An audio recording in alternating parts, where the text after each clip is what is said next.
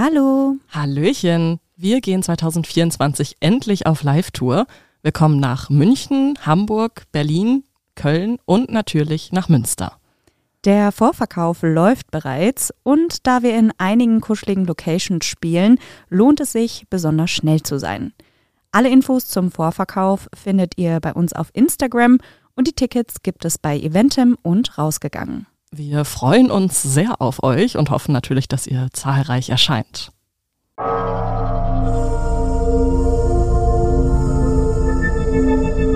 Menschen und Monster.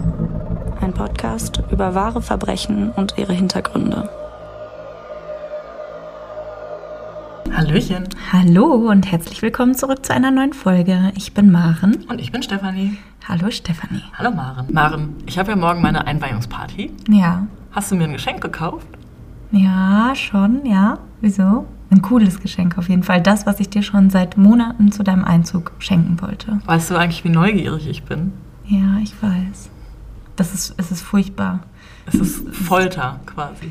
Ja, und ich weiß auch, was, was unsere Eltern dir zum, zur Einweihung schenken. Die schenken mir was? Ja. Oh mein Gott. Aber ich habe auch was davon. also Alkohol. Nein. Äh, Hör auf zu raten. nein! Ich mag aber raten. Stefanie ist extrem. Und wenn ich sage extrem, dann meine ich sehr extrem neugierig. Und Überraschungen sind nicht ganz so ihr Ding.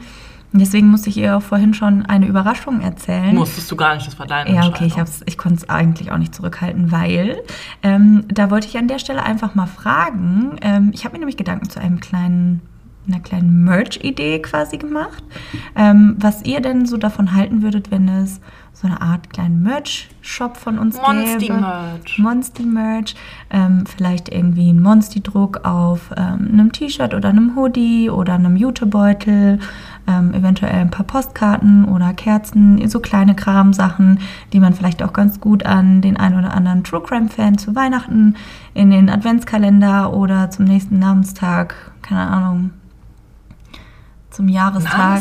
Da weiß ich Geschenke? Ja, manche Menschen schon. Okay. Aber vielleicht, keine Ahnung, vielleicht wir feiert ja jemand die, genug. die Bar Mitzwa seines dritten Hundes oder sowas. Keine Ahnung, weiß ich ja nicht. Ähm, ja, wo wir Um. gerade. wo wir gerade beim Thema Geschenke sind, Maren, Ja. wollte ich unsere lieben Monsties äh, auf eine ganz kleine Sache hinweisen.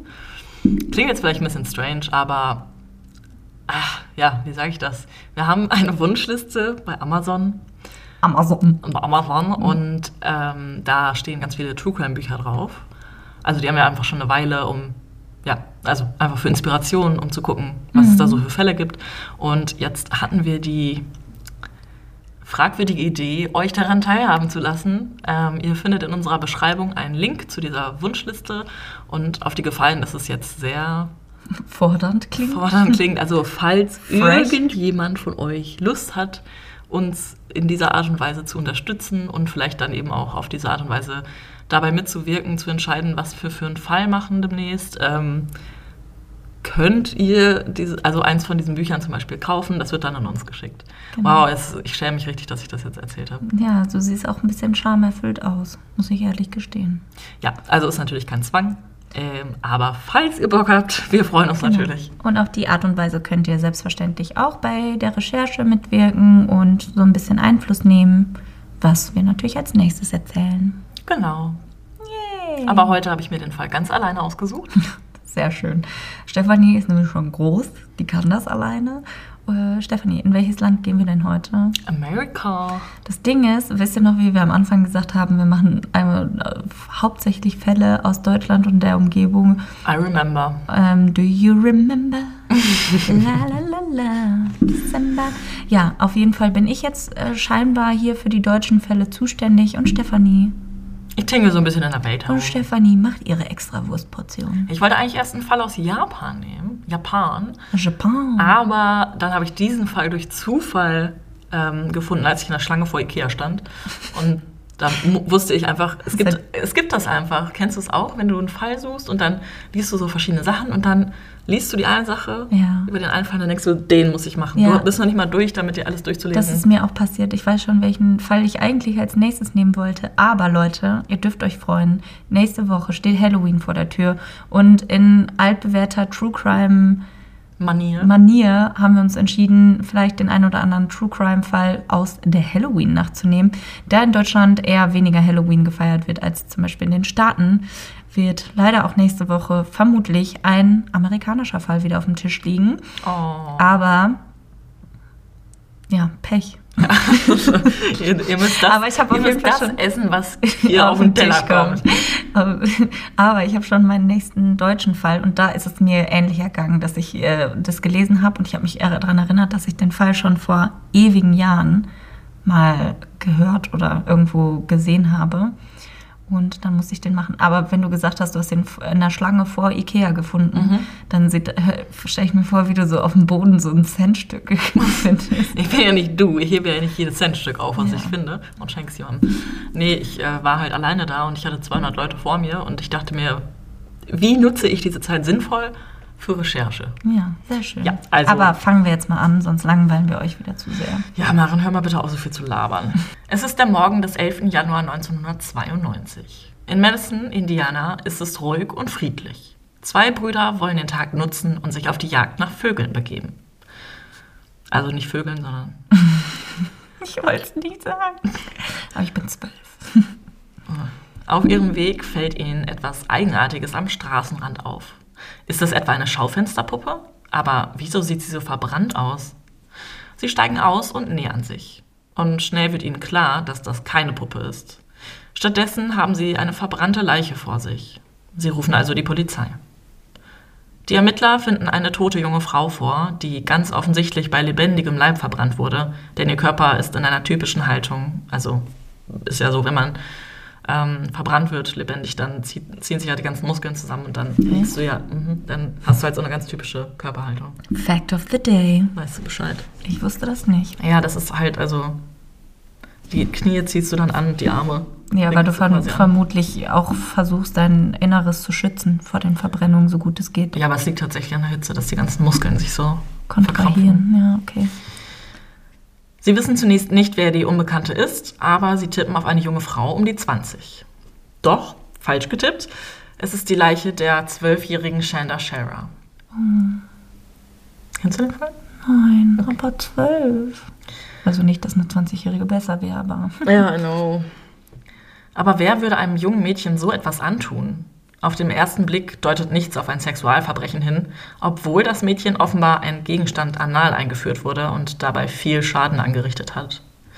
Madison ist eine kleine Stadt und hier passiert eigentlich nichts Schlimmes.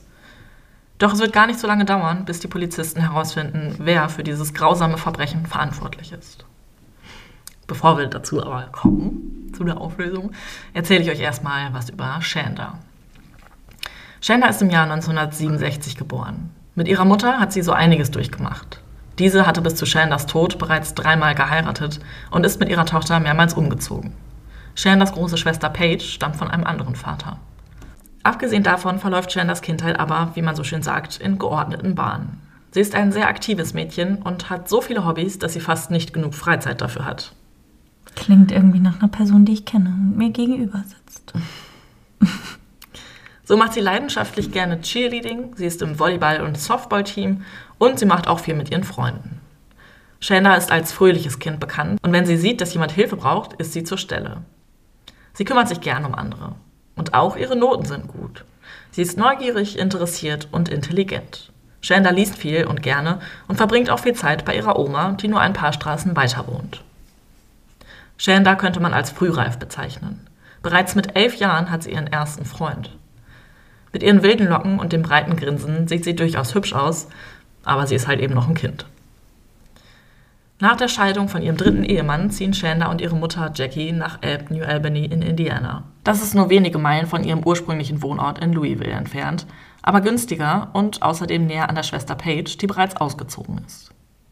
Nach dem Umzug kommt Chandler in die siebte Klasse an der Hazelwood High School. Obwohl sie so ein offener und fröhlicher Mensch ist, kann sie in der Nacht zuvor dennoch vor Nervosität kaum schlafen. Auf der neuen Schule kennt sie schließlich niemanden. Was ist, wenn sie keine Freunde findet? Doch Chandler hat ganz umsonst gegrübelt. Schon an ihrem ersten Tag findet sie Anschluss. Sie lernt einige Mädchen kennen, mit denen sie die Mittagspause verbringen kann und neben denen sie im Unterricht sitzt. Die Freundschaft entwickelt sich sogar so schnell, dass sie einem dieser Mädchen helfen will. Die erzählt ihr, dass sie sich von ihrem Freund trennen will, aber dass sie Angst hat, dass er ihre Entscheidung nicht akzeptiert. Chandler bietet also an, sie zu unterstützen. Sie bekommt von ihrer neuen Freundin einen Ring, den ihr Freund ihr gegeben hatte. Diesen bringt Chandler dann zu dem jungen Mann, der noch nichts von seinem Glück weiß. Wie die Freundin prophezeit hatte, akzeptiert er die Entscheidung nicht. Er will den Ring nicht zurücknehmen und sagt, seine Freundin solle ihm das selbst ins Gesicht sagen. Wo er halt auch irgendwie ein bisschen recht hat. Ja, gut, aber die sind zwölf. Ja, das stimmt. Also erstens schon, also finde ich crazy, dass sie da auf jeden Fall schon so feste Beziehungen haben. Krass, oder? Wann hattest du deine erste Beziehung? Ich glaube mit 14. Also ist jetzt auch nicht so viel älter, aber ich Ja, finde bei mir 12 war es aber auch mit 14. Das ist, ob du 12 bist oder 14, das ist schon echt ein Unterschied. Ja. Weil Chandler aber nicht unverrichteter Dinge wieder zurückkehren will, drückt sie ihm den Ring heftig in die Hand und der Typ fängt dann an, sie anzuschreien. Darauf wird eine ältere Schülerin aufmerksam, Amanda Heverin. Sie ist 15 und der Typ, der seinen Ring nicht zurückhaben will, ist ihr Cousin. Amanda hat ganz kurze Haare, trägt Baggy-Hosen und ist tätowiert und sie sieht insgesamt ein bisschen aus wie ein Junge. Die ist 15 und tätowiert. Mhm. Läuft bei ihr. Ich weiß nicht, ob sie mit 15 schon so krass tätowiert war oder ob das dann erst ein, zwei Jahre später kam, aber ein bisschen tätowiert. Ja, ein, zwei Jahre später ist sie trotzdem noch minderjährig. Das stimmt. Sie ist dafür bekannt, dass sie nicht lange fackelt und so ist es auch dieses Mal. Sie mischt sich in den Streit ein und verprügelt Chandler, bis dieser am Boden liegt. Erst ein Lehrer kann die beiden trennen und bringt sie zum Direktor. Das Ergebnis, sie müssen beide eine Woche nachsitzen. Voll fies. Mega nice, ja. Und das ist der Beginn der Geschichte, die auf lange Sicht zu Chandlers Tod führen wird. Denn die beiden Mädchen werden in den Stunden, die sie zwangsweise zusammen verbringen, zu Freundinnen. In den nächsten Wochen schreiben sie sich immer wieder Zettelchen und kleine Briefe. Wenn sie sich in den Pausen treffen, stehen sie oft zusammen und lachen über irgendwas. Auch in der Freizeit unternehmen sie viel zusammen. Irgendwann fragt Amanda, ob Chandler sie süß fände. Chandler weiß nicht so richtig, wie sie darauf reagieren soll. Sie hat inzwischen mitgekriegt, dass Amanda lesbisch ist. Und irgendwie fühlt Chandler sich auch zu ihr hingezogen, aber sie will die Freundschaft auch nicht aufs Spiel setzen. Und doch, irgendwann passiert es und die beiden kommen sich näher. Sie schlafen sogar miteinander. Chandlers Mutter ist von der Freundschaft der beiden Mädchen nicht sonderlich begeistert. Auch wenn sie gar nicht weiß, dass Amanda ihre zwölfjährige Tochter verführt, hält sie sie für einen schlechten Einfluss. Seitdem Chandler so viel mit diesem komischen Mädchen mit den kurzen Haaren macht, werden ihre Noten immer schlechter. Sie nimmt auch weniger an ihren außerschulischen Aktivitäten teil. Und da ist noch jemand, dem die enge Freundschaft ein Dorn im Auge ist. Amandas Freundin Melinda Loveless. Also, die beiden sind ein Oh, Paar. sorry. Oh, Ja. oh damn. Die 16-jährige Melinda geht ebenfalls auf die Hazelwood High und bekommt den plötzlich so engen Kontakt zwischen Amanda und Chandler natürlich mit. Sie ist rasend vor Eifersucht und spricht ihre Freundin immer wieder auf das jüngere Mädchen an. Doch Amanda beruhigt sie, da ist nichts. Auch Chandler wird von Melinda bedroht. Erst steckt die 16-jährige Briefe mit aggressivem Unterton in den Spind der Siebtklässlerin. Dann konfrontiert sie sie auch von Angesicht zu Angesicht. Amanda und anderen Freunden gegenüber sagt sie auch mehrmals, dass sie Chandler am liebsten umbringen würde. Also sie ist wirklich heftig eifersüchtig. Äh, vor allem mit 16 äh, so ein Aggressionspotenzial zu haben. Ja, und die sieht halt eigentlich ganz süß aus. Also ganz niedlich so. Shanda oder Melinda? Ja, Chandler sieht sowieso super süß aus, aber Melinda sieht halt auch eigentlich aus wie so ein Unschuldslamm. Kannst du sie uns einmal beschreiben? Also sie hat auch sehr... Stell dir Hermine vor, Ja. die Haare. Äh, jetzt Melinda oder Melinda. Melinda. Wobei Chandler halt ungefähr genau die gleichen Haare hat, aber okay. Hermine? ja. In den ersten Filmen oder in den späteren ja, in Filmen? den ersten Filmen, wo sie so richtig abstehende, buschige Haare hat. Okay. Genau so sind die Haare. Oh. Und welche Farbe? Dunkelbraun. Und wie groß ist die so? Vom Körper, von der Körperstatur? Ja, sie ist halt dünn. Sie ist, also ich weiß jetzt nicht, wie groß sie ist oder so. Aber würdest du eher sagen, mit so ein- 16. ja, ich glaube, Melinda ist schon jemand, der sehr genau weiß, was sie will. Aber also von, vom Aussehen her würde ich jetzt eher so auf Typ äh, graues Mäuschen tippen. Nee, überhaupt nicht. Okay, gut. Also ich glaube, dass diese Frisur auch sehr angesagt war zu der Zeit. Ich glaube, dass sie da ein bisschen ihrer Zeit voraus war oder Okay, dann war in Hermine war. damals einfach krasser Trendsetter. auf jeden Fall. Okay, cool. Ja. Ja, Melinda müssen wir uns jetzt noch einmal genauer anschauen. Ihre Kindheit war längst nicht so angenehm wie die von Shander. Ihr Vater ist Veteran. Als er aus dem Krieg zurückkam, legte er plötzlich komische Verhaltensweisen an den Tag. So trägt er im Haus die Unterwäsche seiner Frau oder auch seiner Töchter. Er zwingt seine Frau dazu, vor seinen Augen Sex mit anderen Männern zu haben, wird dann aber eifersüchtig. Immer wieder verprügelt er seine Frau auch und teilweise auch von den Kindern. Möglicherweise vergreift er sich auch an den Kindern, aber dazu haben die Töchter sich halt nie geäußert. Also weiß man es nicht. Aber Irgend- warum vermutet man das? Ja, es gibt einfach so Dinge, die, die irgendwie gesagt haben. Ich kann es jetzt nicht genau sagen. Okay, aber es wird auf jeden Fall Es wird vermutet, ja. Okay. Irgendwann treten die beiden Eltern in eine Baptistenkirche ein und alles scheint sich zunächst zu bessern. Beide sind sehr engagiert in ihrer neuen Gemeinde. Dann kommt es dazu, dass ein Pfarrer Melinda in ein Motelzimmer bringt und ihr im Beisein der Eltern oder an ihr vielmehr im Beisein der Eltern fünf Stunden lang einen Exorzismus durchführt. Okay, warum genau? I don't know. Hat er einfach nur gemacht. Also er wird schon seine Gründe gehabt. Vielleicht weil sie Locken hatte. Was weiß ich. Vielleicht, weil sie auf Frauen steht. Ja, vielleicht, aber ich glaube nicht, dass sie zu dem Zeitpunkt schon Autor zu ihren Okay. Eltern. Also sie hat. Also im Übrigen nicht, dass das jetzt wieder irgendjemand in den falschen Hals bekommt. Nicht, weil ich denke, dass Leute, die auf ein, das gleiche Geschlecht stehen, äh, von einem Exorzismus äh, irgendwie befallen werden soll. Also nicht befallen werden, sondern nicht, dass ich Exorziert denke, werden dass die Leute exorziert werden müssen, sondern weil ich denke, viele- niemand okay, muss exorziert werden. Ja, aber davon abgesehen. Aber ähm, Außer vielleicht Trump. Oh Gott, den, ja, da wollen wir jetzt nicht drüber sprechen, Okay. aber Exorzismus reicht bei ihm, glaube ich, nicht mehr aus. Aber ähm, deine Geste sagt alles. Ähm, ja, nee, aber das, also das ist ja sehr bekannt, dass viele gerade sehr streng religiöse Menschen damals, vor einigen Jahren, gedacht haben, dass Leute, die auf das gleiche Geste Geschlecht stehen, irgendwie therapiert werden müssen. Ja, das stimmt. Leider. Ja, dumm. So Ja, ich weiß dumm. aber nicht, ob das der Grund war. Okay. Auf jeden Fall stelle ich mir das halt sehr heftig vor, Ja, wenn du fünf Stunden lang irgendwie an Bett gefesselt bist und irgendwer versucht, den Teufel auszutreiben. vor allem, wie macht man das, wenn gar kein Teufel in dir drin ist? Weiß ich nicht. Obviously kein Teufel in dir Ja, drin. also jedenfalls hatte Melinda einfach keine schöne Kindheit und äh, die hat sie sicherlich auch ein bisschen zu dem gemacht, was sie jetzt ist. Amanda weiß, dass Melinda nicht glücklich über den Kontakt zu Shanda ist und andersrum ist es auch sicherlich genauso, also dass Shanda über die Beziehung, die Amanda mit Melinda hat, nicht so glücklich ist, weil sie ja beide die, einzi also die Einzige sein wollen für sie. Und Amanda die beiden halt auch einfach krass warm hält. Also denen immer wieder sagt, äh, du bist hier diejenige, die ich will und mit der anderen ist nichts. Also sie halt auch die ganze Zeit aktiv anlügt und versucht irgendwie zu verarschen. Weil Amanda weiß, dass Melinda nicht so gerne auf Schulbälle geht, macht sie für den nächsten ein Date mit Shanda aus. Aber natürlich sieht jemand die beiden und berichtet Melinda davon, woraufhin sich diese auf den Weg zur Schule macht. Auf dem Parkplatz konfrontiert sie die beiden und gibt Amanda dann eine Ohrfeige. Sie beendet die Beziehung vorerst. Also, ich habe das jetzt wirklich sehr kurz gefasst. Diese ganze Dreiecksgeschichte zwischen den dreien ist schon sehr heftig gewesen. Also immer wieder halt, wie gesagt, dass Amanda den beiden gesagt hat, dass da nichts ist und dass äh, vor allem Melinda dann Shanda bedroht hat und Shanda halt gar nicht so richtig wusste, was sie machen soll, weil sie wollte ja Amanda und das war ja auch alles neu für sie und die Aufmerksamkeit hat ihr gefallen. Und Amanda war ganz offensichtlich nicht bereit, sich irgendwie zu entscheiden, sondern Mhm. wollte halt von beiden irgendwie Best Aufmerksamkeit haben. Ja, genau. Blöde Kuh. Ja, Melinda ist aber niemand, der einfach so aufgibt und sie will Amandas Zuwendung halt unbedingt, ihre ungeteilte Zuwendung und deshalb hackt sie jetzt einen Plan aus. Vielleicht kann sie ihre Ex ja eifersüchtig machen. Soll ja funktionieren. Bei manchen. Melinda sucht sich also eine neue Freundin, die auch etwas älter ist als sie.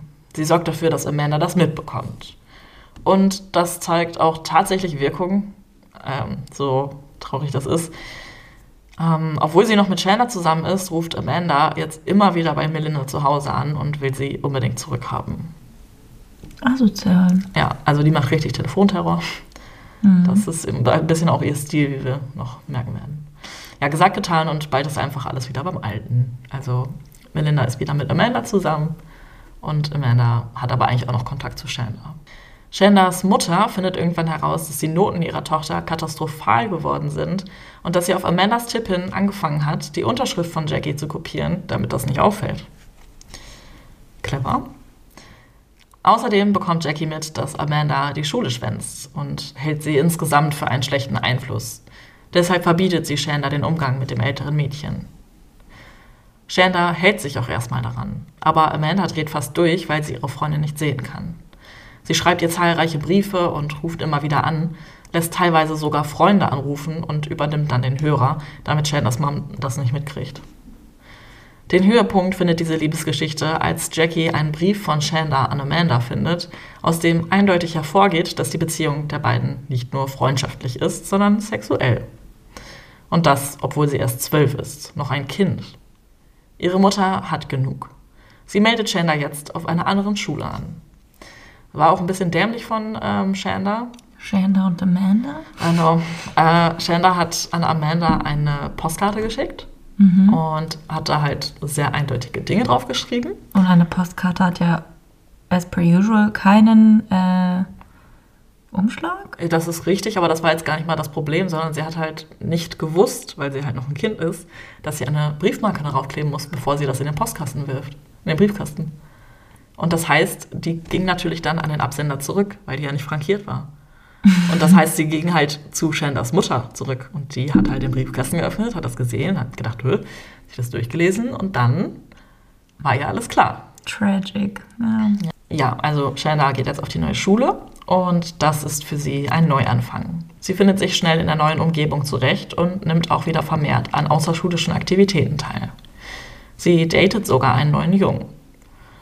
Natürlich bekommt Amanda davon Wind und ja, ihr Verhalten kann man dann inzwischen als Obsession oder Stalking bezeichnen, ehrlich gesagt, weil sie so oft versucht, wieder mit ihr in Kontakt zu treten und andauernd halt anruft und irgendwie auflauert oder was. Also sie will unbedingt halt, dass Chandler ihr wieder Aufmerksamkeit schenkt. Chandler hatte die Sache eigentlich schon wieder abgehakt und, äh, also was heißt schon wieder, aber sie hatte diese ganze Beziehung eigentlich abgehakt und wollte dieses Drama hinter sich lassen, wo es halt einfach immer nur wirklich achterbahnmäßig auf und ab ging. Genau in dieser Zeit bekommt Melinda aber mit, dass ihre Amanda immer noch hinter dieser Chandler her ist. Sie trifft eine Entscheidung. Der will sie es mal so richtig zeigen. Eines Abends, es ist der 11. Januar 1992, verabredet sie sich mit ihrer Freundin Laurie Tackett, um auf ein Rockkonzert zu gehen. Ihr erzählt sie am Telefon, dass sie Chandler heute Nacht umbringen will. Laurie ist sofort dabei und sagt, sie hat noch zwei Freundinnen, die darauf auch Lust hätten. Wie bitte was? Ja. Normale Aktivitäten eines Teenagers. Also treffen sie sich wenig später zu viert bei Melinda. Laurie hat Hope Brippy und Tony Lawrence mitgebracht. Bevor wir uns aber dem weiteren Verlauf des Abends zuwenden, will ich einmal auf die Mädchen eingehen, die sich da jetzt versammelt haben. Da kann ich nur den Kopf schütteln. Wer denkt sich denn, oh, geil. Geile Nachmittagsbeschäftigung oder Abendbeschäftigung. Wir bringen jetzt mal jemanden um. Ja, da musst du, glaube ich, schon ein bisschen Psycho für sein. Well, you may continue. Laurie Tackett ist 17 und lebt mit ihrer sehr strengen Mutter zusammen. Es gibt ja Jugendliche, die mit sehr strengen Regeln klarkommen und es gibt solche, die dagegen rebellieren. Laurie gehört zum letzten Typ. Sie entwickelt früh einen Hang zum Alkohol und zu Drogen und beschäftigt sich außerdem immer mehr mit dem Okkultismus. Sie trägt stets ein Messer bei sich, angeblich um sich zu schützen, doch eigentlich ritzt sie sich damit immer. Auch mit Feuer spielt sie gerne. Sie ist, genau wie Shanda und auch eigentlich alle anderen Mädchen in diesem Raum, beziehungsweise, nee, einige sind lesbisch, ähm, bisexuell und sieht mit ihrem Kurzhaarschnitt auch recht buschikos aus. Ihr Interesse für Okkultismus wird irgendwann zur regelrechten Obsession. Sie erzählt den anderen, dass sie besessen sei, und zwar von der uralten Vampirdame Diana. Außerdem sagt sie, dass sie regelmäßig Halluzinationen hat von Händen, die aus dem Boden nach ihr greifen und sie in die Hölle ziehen wollen. Und dass sie manchmal die verbrannten Leichen von Menschen an Bäumen hängen sieht. As you do. Okay. Laurie spricht oft über den Tod und auch über Mord. Das würde sie eigentlich gerne mal ausprobieren. Wie es sich wohl anfühlt, jemandem ein Messer in den Bauch zu rammen? Zusammen mit ihren Freunden, den Zwillingen Larry und Harry Leatherberry, ja, also ihr habt ja jetzt gehört, wie die Namen sind und dass wir sie nicht aussprechen können, ohne dass wir uns kaputt lachen. Ich hoffe, ihr versteht, dass wir einfach nur die Namen LNT. LNT. Wir nennen sie jetzt einfach LNT. Ja, jedenfalls diese beiden Zwillinge. Mit denen trinkt Laurie zusammen Blut und führt gruselige Rituale durch. Sie versuchen zum Beispiel Geister wieder zum Leben zu erwecken und sagen sich gegenseitig die Zukunft voraus. Obwohl ihre Freunde Loris Andersartigkeit meistens mit einem Schmunzeln abtun, wird es irgendwann selbst den Leatherberries zu viel. Sie wird auch von ihren weiblichen Freunden immer nur als Weird One, also die komische, bezeichnet. An dem Abend, zu dem wir gleich zurückkehren, begrüßt sie Tony im Auto mit den Worten, wir werden heute Nacht jemanden umbringen. Tony nimmt sie aber gar nicht ernst, denn das sowas, also sowas zu sagen, ist halt typisch Laurie. Psychisch ist Laurie nicht besonders stabil. In einer Therapie wurde ihr eine Borderline-Persönlichkeitsstörung diagnostiziert. Als ein Typ mit Laurie Schluss macht, weil er herausgefunden hat, dass sie gleichzeitig auch was mit einem Mädchen laufen hatte, scheint in zu sein in der Zeit, rastet Laurie völlig aus. Sie versucht sogar, ihn mit ihrem Auto zu überfahren. Also irgendwie ähm, in der Zeit ist es anscheinend normal, ähm, immer zu betrügen und ähm, Mordfantasien zu haben. Merke ich mir. Trotz ihres meist obercoolen Auftretens hat Laurie recht wenig Selbstbewusstsein. Deshalb himmelt sie Melinda regelrecht an und will unbedingt mit ihr befreundet sein. Neben Melinda ist Laurie der wichtigste Charakter für die nächsten Stunden, aber die anderen beiden Mädchen stelle ich auch noch kurz vor. Hope Rippey ist ebenfalls 15 Jahre alt. Sie ist mit Laurie und Tony befreundet. Shanda kennt sie gar nicht und Melinda hat sie bislang nur einmal kurz gesehen. Tony hat bereits einen Selbstmordversuch in der 8. Klasse hinter sich. Als sie 14 war, wurde sie von einem Jungen vergewaltigt. Danach verfiel sie in eine tiefe Depression, aus dem ihr nicht mal eine Therapie helfen konnte. Als sie ihren Mitschülern von dem Vorfall erzählt hat, haben sie den Jungen verteidigt und ihr die Schuld dafür gegeben. Daraufhin hat Tony sich sehr an sich zurückgezogen. Mit Hope ist sie schon seit der Grundschule befreundet und sie ist eigentlich eine der wenigen letzten Personen, die immer hinter ihr stehen. Die beiden machen regelmäßig etwas mit Laurie. Shanda und Melinda kennt Tony auch nicht. So viele Namen, ich komme gar nicht hinterher. I know. Die vier Mädels machen sich bei Melinda für das Rockkonzert fertig und ziehen alle etwas von ihr an. Tony und Hope sind gleich begeistert von dem schönen Mädchen. Sie hat ein tolles Zimmer und ist jemand, mit dem man gerne befreundet sein möchte. Die Teenies probieren Melindas Klamotten an, als Melinda ihnen plötzlich ein Messer zeigt. Damit will ich Shanda Angst einjagen, sagt sie und erklärt, dass die Zwölfjährige ihr die Freundin ausgespannt hat und auch überhaupt eine Nachmacherin ist. Also Grund genug für sie, um da mal ein bisschen auf den Putz zu hauen.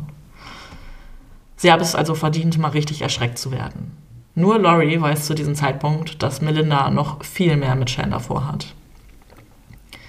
Die beiden anderen Mädchen nehmen den Plan erstmal so hin. Sie fahren mit Loris Auto zum Haus von Shandas Vater, bei dem diese das Wochenende verbringt. Hope und Tony klingeln und erzählen Shanda, dass sie Freunde von Amanda sind. Amanda würde irgendwo auf sie warten und dringend über irgendwas Wichtiges mit ihr sprechen wollen und sie solle doch bitte mitkommen. Shanda macht sich aber gerade für die Geburtstagsparty von einer Freundin fertig und sagt, dass sie keine Zeit hat. Aber wollen die Mädchen nicht einfach gegen Mitternacht wiederkommen? Da könnte sie sich dann rausschleichen. Und so wird's gemacht. Die beiden Mädchen gehen wieder zurück zum Auto, wo Melinda zunächst stinksauer ist, dass Shanda nicht dabei ist.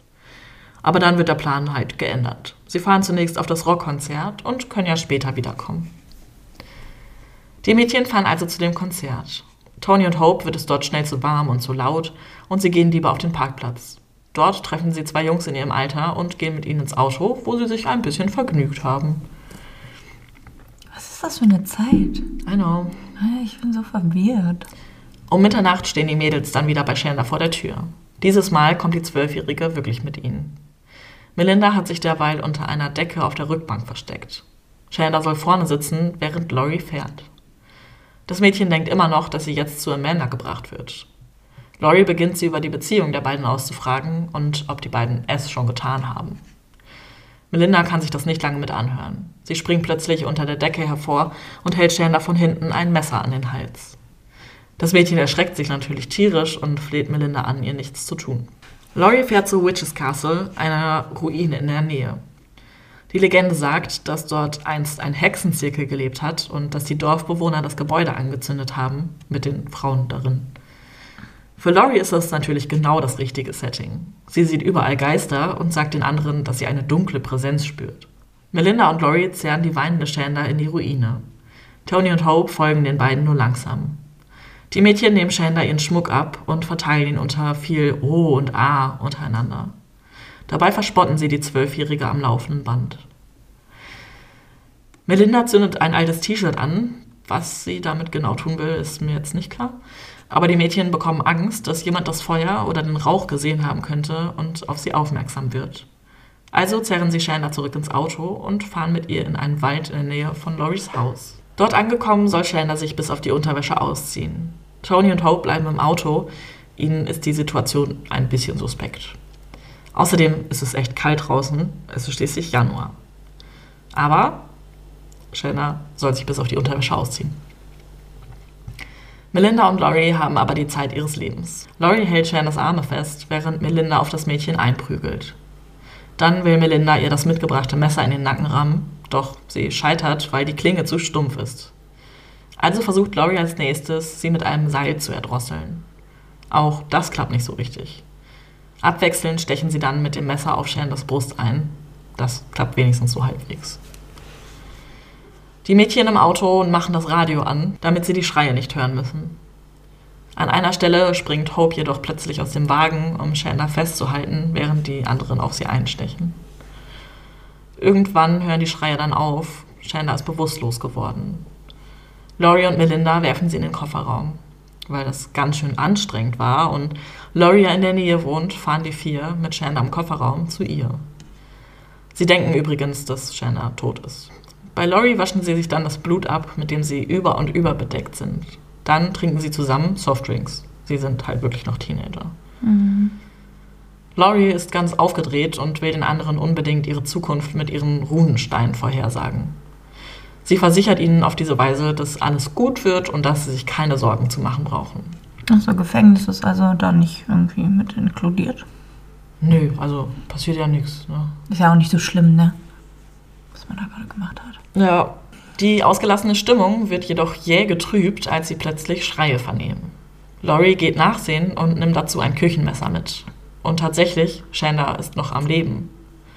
Laurie öffnet den Kofferraum und sticht mehrmals auf sie ein, bis sie wieder in sich zusammensackt. Was soll nun mit der Leiche passieren, überlegt sie. Es wird Zeit, ein bisschen durch die Gegend zu fahren, entscheiden sie und Melinda. Hope und Tony ist es zu viel, sie bleiben lieber in Lauries Zimmer. Also machen sich die beiden Haupttäterinnen auf den Weg, um eine geeignete Stelle zu finden, an der sie schneller loswerden können. Während der Fahrt hören sie jedoch schon wieder diese, diese gurgelnden Schreie. Ist sie etwa immer noch am Leben? Die Mädchen halten an, gehen zum Kofferraum und öffnen ihn. Shanda richtet sich auf und sagt ein Wort, das letzte, das sie je sagen wird: Mami. Laurie und Melinda prügeln mit einem Reifenheber aus Metall auf sie ein. Die Fahrt wird auf dieser Weise, also die fahren dann erstmal weiter und dann müssen sie aber andauernd wieder anhalten. Auf diese Weise wird die Fahrt wirklich sehr oft unterbrochen. Es ist wirklich unfassbar, wie lange Shanda durchhält, obwohl sie längst lebensgefährlich verletzt ist. Mhm. Am Ende wird sie sieben Stunden in der Gewalt dieser sadistischen Mädchen verbracht haben. Sieben Stunden? Mhm. Okay. Auf dieser Fahrt zeigt sich auch, wie viel Spaß Laurie wirklich an dieser Sache hat. Sie übernimmt gerne den Job, Shanda immer wieder zum Schweigen zu bringen. Dann steigt sie wieder in den Wagen und hält Melinda den mit Blut verschmierten Reifenheber unter die Nase. Dazu sagt sie, riech mal dran. Ich habe ihren Kopf eingeschlagen, das war so cool. Ich konnte spüren, wie es reingeht. Riech mal dran? Nein? Mhm. Oh. Letztendlich werden sie Shanda aber auf dieser Irrfahrt nicht los, sondern fahren irgendwann wieder zurück zu Loris Haus, wo Hope und Tony inzwischen eingeschlafen sind. Sie hatten sich zwischendurch überlegt, die Polizei anzurufen, haben diese Gedanken dann aber wieder verworfen. Was umso tragischer ist, weil hätten sie es gemacht, hätte Chandler vielleicht überlebt. Mhm. Melinda und Laurie fragen die beiden, ob sie Chandlers zerschundenen Körper sehen wollen. Hope ist auf einmal Feuer und Flamme und bejaht. Die vier gehen also in die Garage und starren auf Chandler hinunter, die über und über mit Blut bedeckt ist. Hope nimmt sich eine Flasche Scheibencleaner, also Windex heißt das, irgendwie so, mm. wahrscheinlich ja, Scheibenwischerzeug, und sprüht die, den Inhalt auf die offenen Wunden des Mädchens. Jetzt bist du nicht mehr so heiß, was? sagt sie dazu. Melinda findet dieses Verhalten unmöglich. Wo ist denn dein Herz? fragt sie das andere Mädchen. Wie bitte? Äh, meint sie das ernst? Wir merken uns also, Verletzte mit Scheibencleaner einzusprühen. Das, das geht zu weit. Okay. Ja. Mhm. Ja, also dass mit ihr halt ganz offensichtlich was nicht stimmt, das äh, wissen wir spätestens jetzt. Ja, allerspätestens jetzt. Ja. Weil es jetzt schon 6 Uhr morgens ist, wird Loris Mutter wach. Sie hört die Mädchen im Haus und sagt Lori, dass sie ihre Freundin sofort nach Hause fahren soll und warum überhaupt so viele Leute im Haus sind und warum sie wach sind und überhaupt. Hat sie ja nicht erlaubt. Was ist hier los, ey? Daraufhin fahren die vier zu einer Tankstelle, wo sie eine 2-Liter-Flasche Pepsi kaufen. Diese kippen sie sofort aus und füllen sie mit Benzin auf, bevor sie weiterfahren. An einem einsamen Feldweg zehren sie Chandler dann aus dem Auto. Sie lebt zwar noch, so gerade eben, aber sie ist schwerst verletzt. Dann wickeln sie das Mädchen in die Decke, in der Melinda sich am Anfang der Nacht versteckt hatte, und kippen das Benzin über sie. Hope ist schließlich auf Melindas Befehl hin diejenige, die Chandler anzündet. Aus der Abduktion geht hervor, dass Chandler zu diesem Zeitpunkt noch gelebt hat und qualvoll an einer Rauchgasvergiftung gestorben ist. Krass. Mhm. Und was machen diese Mädchen, die gerade eine ehemalige Mitschülerin bzw. Fremde gefoltert und angezündet haben? Genau. Sie gehen erstmal zu McDonalds frühstücken. Mhm.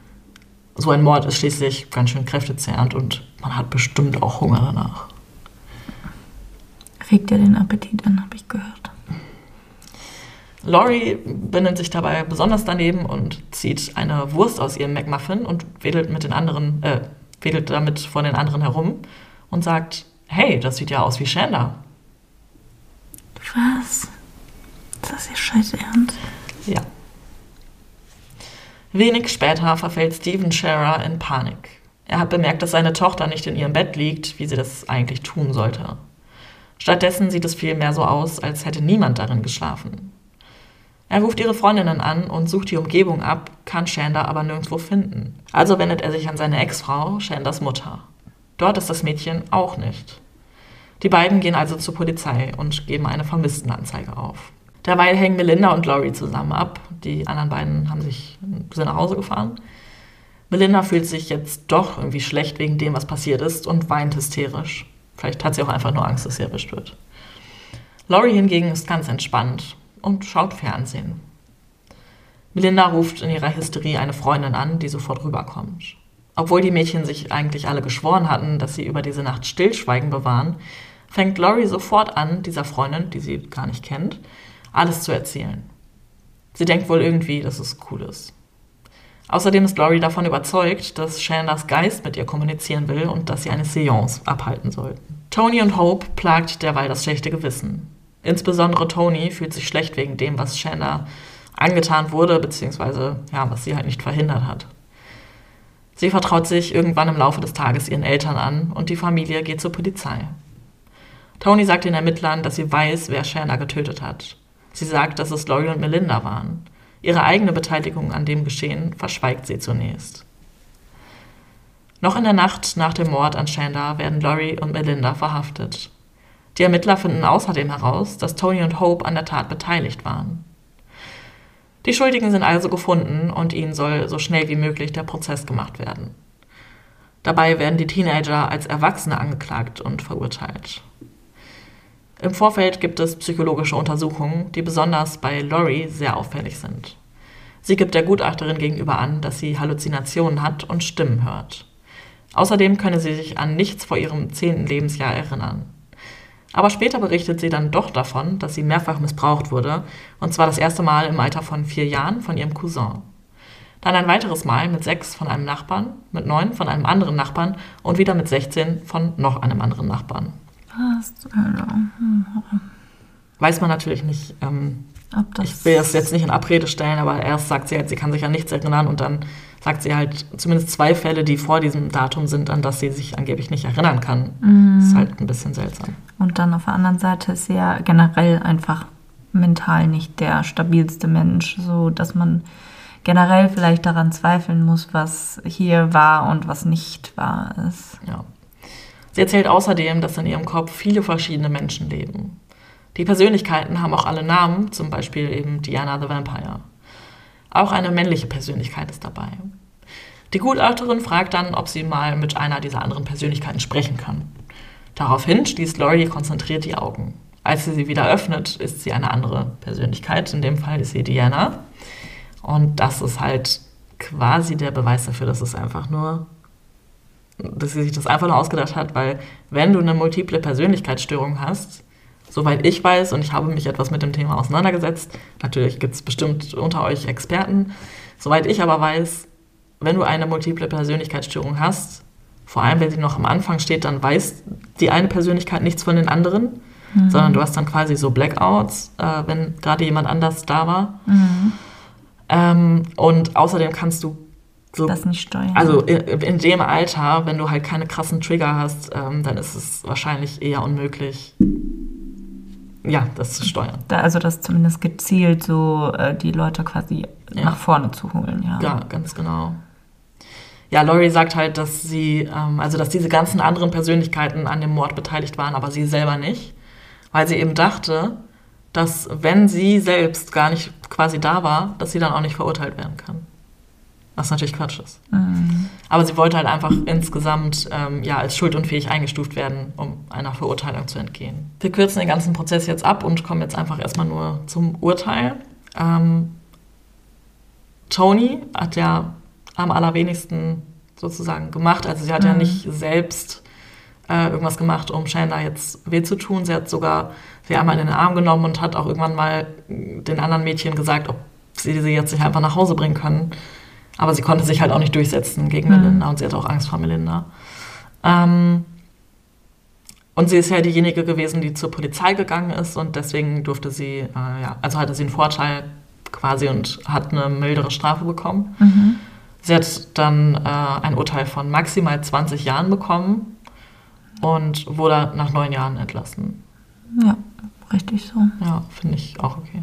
Ähm, darf ich mal fragen, warum genau Sie nach ähm, Erwachsenenstrafrecht verurteilt wurden?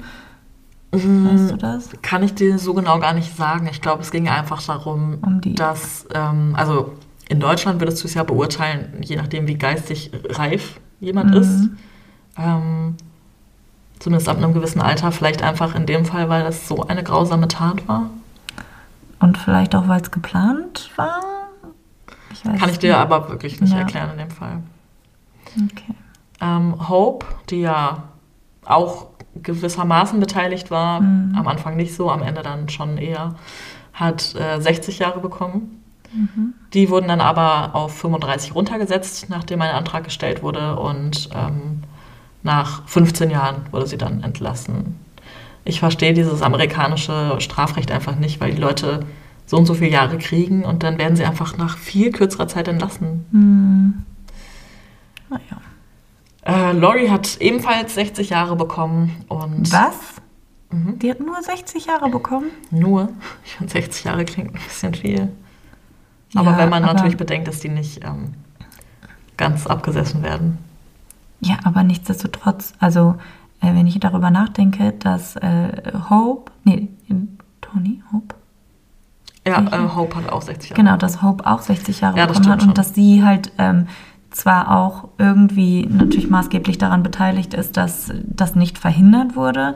Sie ist aber niemand gewesen, der jetzt er, erstens die ganze Zeit dabei war, zweitens aktiv die ganze Zeit drauf gekloppt hat und sich das auch nicht ausgedacht hat und nicht da Feuer und Flamme für war. Also dann finde ich das in Relation dazu schon ganz schön. Ja, das stimmt. Aber im Nachtrag wurde ja Hopes Strafe noch auf 35 Jahre runtergesetzt. Also Ja, ist okay. dann wieder das Verhältnis quasi hergestellt. Ähm, ja, Laurie wurde nach 26 Jahren dann im Jahr 2018 entlassen. Was? Mhm. Hat sie noch irgendwie ähm, danach irgendwelche Auflagen bekommen zum Thema? Ja, die hatte, glaube ich, ein Jahr ähm, Probation, also sowas Ja, wie Bewährung. Bewährung, ja. Haben die in Amerika alle wohl nach dem Knast. Ich weiß nicht, ob das in Deutschland auch so ist, ehrlich gesagt. Okay, und ähm, aber auch wegen ihrer, also wurde sie jetzt als schuldunfähig eingestuft? Achso, weil klar war, dass sie das alles nur gespielt hat. Ja. Wow. Ähm, also die haben alle ähm, mildernde Umstände gehabt, weil die halt alle aus einem sehr schwierigen Elternhaus oder aus einem sehr schwierigen Hintergrund einfach kamen. Und die haben teilweise da zehn Jahre ähm, quasi Weniger. gut geschrieben bekommen. Krass, ja. Mhm. Ja, und dann bleibt ja noch Melinda, die hat auch 60 Jahre bekommen und äh, wurde 2019 nach 27 Jahren entlassen. Nachdem Melinda ihre Aussage vor Gericht getätigt hat, also wo es dann um ihren Hintergrund geht, wurde ihr Vater ähm, dann noch angeklagt, weil sie über ihn dann halt auch was erzählt hat. Ähm, und zwar wegen Sodomie, sexueller Nötigung und Vergewaltigung. Ah, okay. Im Gefängnis ist Melinda, ähm, also arbeitet man ja und Melinda hat dann irgendwann angefangen für so ein Projekt zu arbeiten, die Hunde für ähm, Leute mit Behinderung ausbilden. Mhm. Und im Jahr 2012 hat die Mutter von Shanda einen Hund namens Angel gespendet an diese Organisation mit der Bedingung, dass Melinda den Hund ausbildet. Okay. Ja, also sie wollte ihr auf diese Art und Weise vielleicht irgendwie verzeihen. Mhm, ganz schön krasse Geste. Ja, Ich hoffe, der Hund hat es gut gehabt bei ihr. scheint so. Okay. Aber was für ein geiler Job, bitte. Ja, eigentlich viel zu geil, ne? Ja. Ähm, Shanders Vater hat die ganze Sache nicht so gut verkraftet und ähm, ist vollkommen alkoholkrank geworden. Und er ist im Jahr 2005 mit 53 Jahren dann auch an dieser Sucht gestorben. Okay. Seit dem Jahr 2009 gibt es eine Shanda Sharer Foundation, also eine Stiftung, die Schüler finanziell bei der Anschaffung von Lernmaterialien unterstützt. Und das ist eine Stiftung, die ähm, Shanders Mama in, ins Leben gerufen hat, weil ihre Tochter ja halt auch so gerne gelernt hat oder so. Was ist sie denn bitte für ein Engelchen? Ja, also sie versucht auf jeden Fall irgendwie weiterzumachen. Es gab auch eine, es gibt in Amerika so eine Talkshow quasi, der ist Dr. Phil. Ob du das kennst. Ja, klar. Achso, okay, ich kann es nicht. ähm, da haben die halt einmal diesen Fall sozusagen behandelt und da war die Mama da, da war Amanda da. Okay. Und das Krasse ist halt, dass ähm, deutlich wurde, also die Schwester war auch da, dass ähm, die Mutter Amanda richtig viel Schuld gibt. Mhm. Und Oh, wow. im Gegenzug dazu hat sie halt Melinda verziehen, mehr oder weniger. Okay, das, das ist schon. Ja, das finde ich halt auch krass, weil ja, Amanda hat auf jeden Fall sich auch überhaupt nicht korrekt verhalten, aber sie hat Ja. ja nicht jemanden Sie- umgebracht. Ja, ja, klar. Wow. Ja, was in dem Kopf mancher Menschen vorgeht. Ja, das war der Fall, Maren. Wow. Also ich habe äh, noch nie was davon gehört. Ich hatte davon auch nichts gehört, aber der ist super bekannt anscheinend in den USA. Ja, kann ich weil mir vorstellen. es halt, also erstens sind es halt vier M- Mörderinnen, mehr oder weniger, Mhm. und dann auch noch so jung. Ja, und dann auch noch so brutal Ja. und so absurd. Auch Ja. einfach mit dem, mit dem. Okkultismus und mit dem ganzen, ja, hin und her, wie es wirklich abgelaufen ist, ist schon krass, ja. Ja, was sagst du? Hast du irgendwelche Gedanken, die du gerne teilen willst? Ich bin geschockt, muss ich ehrlich gestehen. Also ich meine, ich weiß ja, ähm, 1992 hat das ja gespielt, richtig? Ist das auch ihr Todesjahr gewesen? Okay. Ähm, ich muss gestehen, ich finde das so verrückt, dass die alle ihre Strafen abgesessen haben und alle schon wieder draußen sind. Ja, das fand ich Ähm, auch bei der Recherche. Das finde ich irgendwie bedenklich. Auf jeden Fall extrem. Und ähm, gerade bei sowas, also ich hoffe einfach nur, dass die wirklich sowas niemals wieder machen, weil das Problem ist ja, du, klar, das sind wahrscheinlich alles so gebeutelte Kinder durch ihre, ihre ganze frühe Kindheit und die schlechten Verhältnisse, in denen die aufgewachsen sind. Nichtsdestotrotz musst du doch irgendwie lernen, auch mit, mit Emotionen umzugehen und mit ähm, Eifersucht, irgendwie Verlustängsten oder ähnlichem, dass du da ein anderes Ventil findest außer Mord. ja, what also the dass das fuck? nicht normal ist, ist ja gar keine Frage. Sonst es, äh, wird es wahrscheinlich sehr viele Mordopfer in die Richtung geben. Weil, ja, also ich weiß Dass da nicht. die Gefühle schnell hochkochen und so, klar. Und dass der eine dem anderen mal eine, eine Backpfeife zieht, ja, okay, ne? Also ist schon nicht in Ordnung. Meinetwegen pack auch eine Tüte mit Kacke in den Spind, ist mir doch egal, aber Ja. bring doch niemanden um. Ja, das ist halt einfach. Ja, da, ich, also da fällt mir gar nichts mehr zu ein. Also ich finde es halt einfach so bedenklich, weil ähm, Melinda ja auch so oft und auch so vielen Leuten gesagt hat, dass sie Chandler halt irgendwas antun Mhm. will.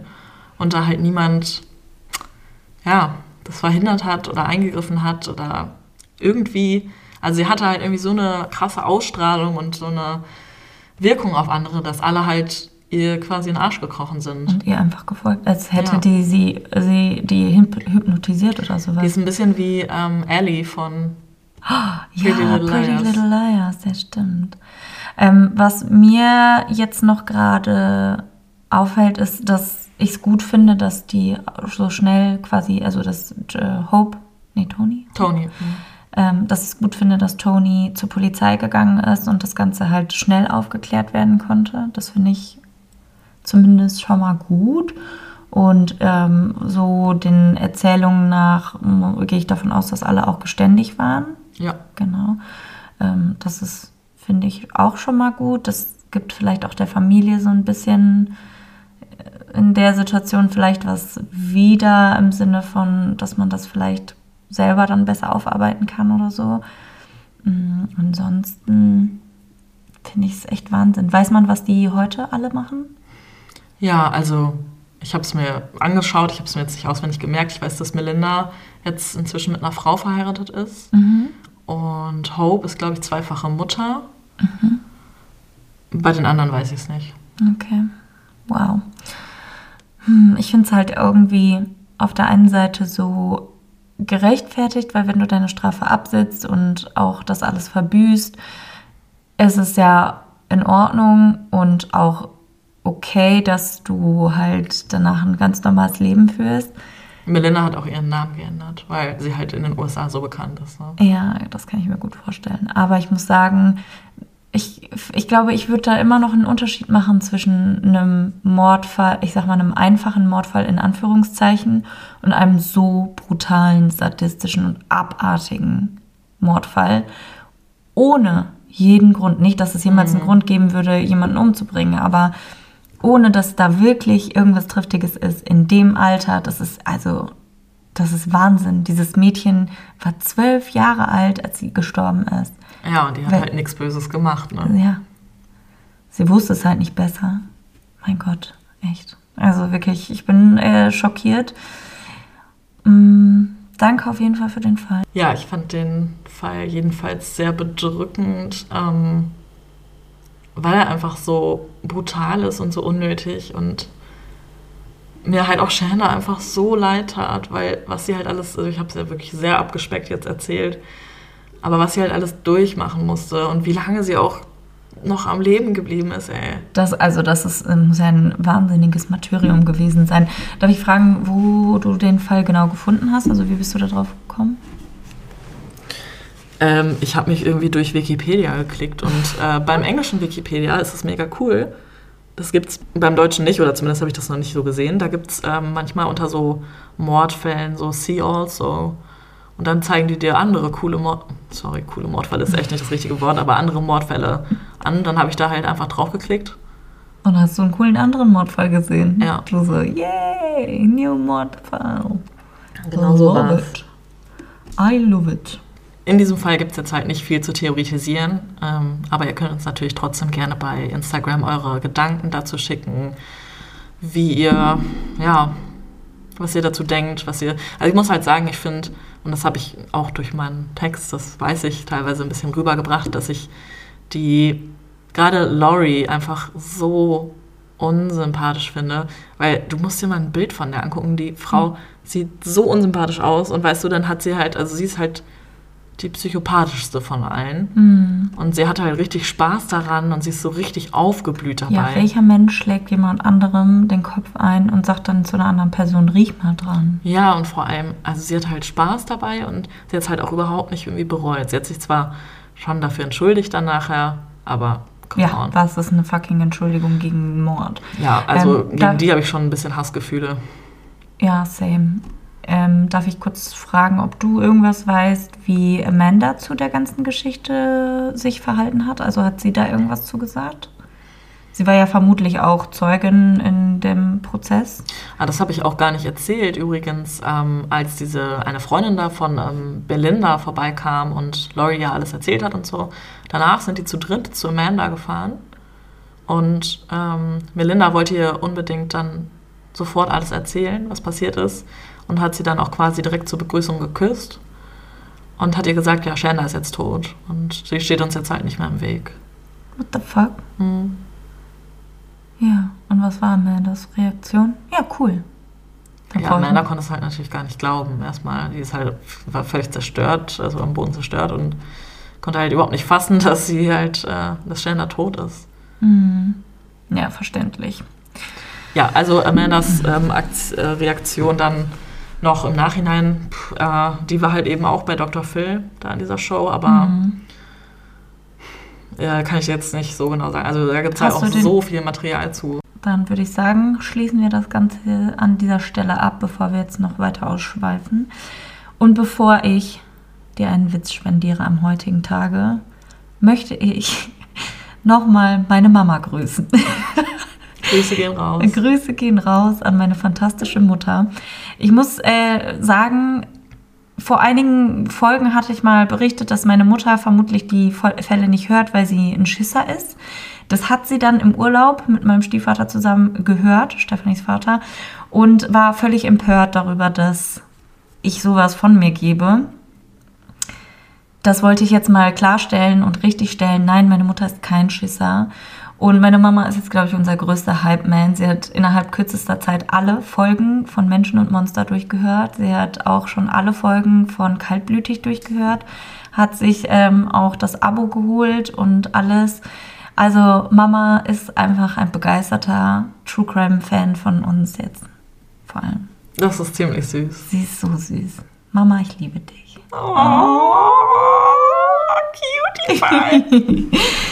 Okay, dann würde ich sagen, spendiere ich doch gerne mal einen Witz. Und zwar kommt der heute von Ida Henny Horsty von Instagram. Ja, das ist ja fast so wie Terry und Larry, Larry Leatherberry. Ja, das stimmt. Mm. Verständnislos schüttelt der Mithäftling den Kopf. Wieso hast du nur ein Ja bekommen? Schließlich hast du deine Frau ermordet. Der Glückspilz antwortet. Da ist nichts Merkwürdiges dran. Der Richter war vorher mit ihr verheiratet. Den kannte ich schon. Oh ja, toll. Wenn, wenn die gleichen, wenn du immer die Sachen bei uns liest, in Ja. den Nachrichten. Warum soll ich sie nicht lesen? Ja, weiß ich auch nicht. Hast du den Witz gesehen, den, der uns bei einem Coffee spendiert wurde? Nein. Ah, okay, sehr gut. Äh, Fairy Ultra hat uns nämlich einen Coffee spendiert. Danke, Fairy. Danke dir dafür. Und äh, das ist auch nur ein ganz kurzer. Und zwar, bei mir steht der Mensch im Mittelpunkt. Dieter, 43, Scharfschütze. Geil. I like. Ja, genau. An der Stelle also ähm, ein großes Danke an euch, die uns immer wieder Witze zu senden. Weiter so, egal über welchen Weg, Brieftaube, Instagram, Aber Brieftauben nicht. Oh mein Gott, können wir an dieser Stelle bitte auch noch mal kurz Mathilda grüßen? Mathilda. Oh mein Gott, ja. Ja. Mathilda Genau. ist unsere jüngste Hörerin, glaube ich wahrscheinlich. Ja, vermutlich. Falls nicht, jüngste Hörerin oder Hörer, ähm, melde dich bitte. Und zwar hat uns die liebe Mathilda geschrieben. Sie ist gerade mal elf Jahre alt. Ich war kurz ein bisschen, bisschen, ganz bisschen beunruhigt, dass man mit elf Jahren schon eine True Crime Obsession hat. Aber dann musste ich an Lydia Benecke denken und was für coole Menschen daraus werden können. Und ich bin mir ziemlich sicher, dass die liebe Mathilda ein ganz süßes kleines Monster ist. Und an der Stelle möchten wir die liebe Mathilda einmal grüßen. Hallo. ähm, ja, das wäre es dann, glaube ich, für heute auch schon gewesen. Falls ihr euch fragt, wie könnt ihr uns unterstützen, dann Macht ähm, es doch so wie Fairy. Fairy Ultra. Fairy Ultra. Das ist, klingt für mich wie so ein Spülmittel. Ähm, Ultra. Richtig stark gegen den Fett. gegen Fett. den Fett.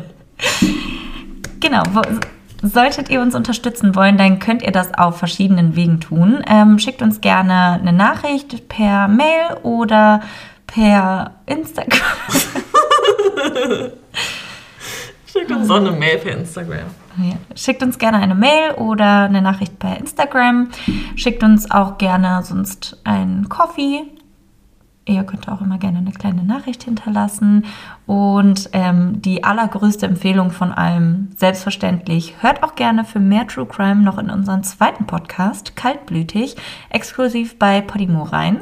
Wir haben einen kleinen Link für euch. Immer noch ist er klein.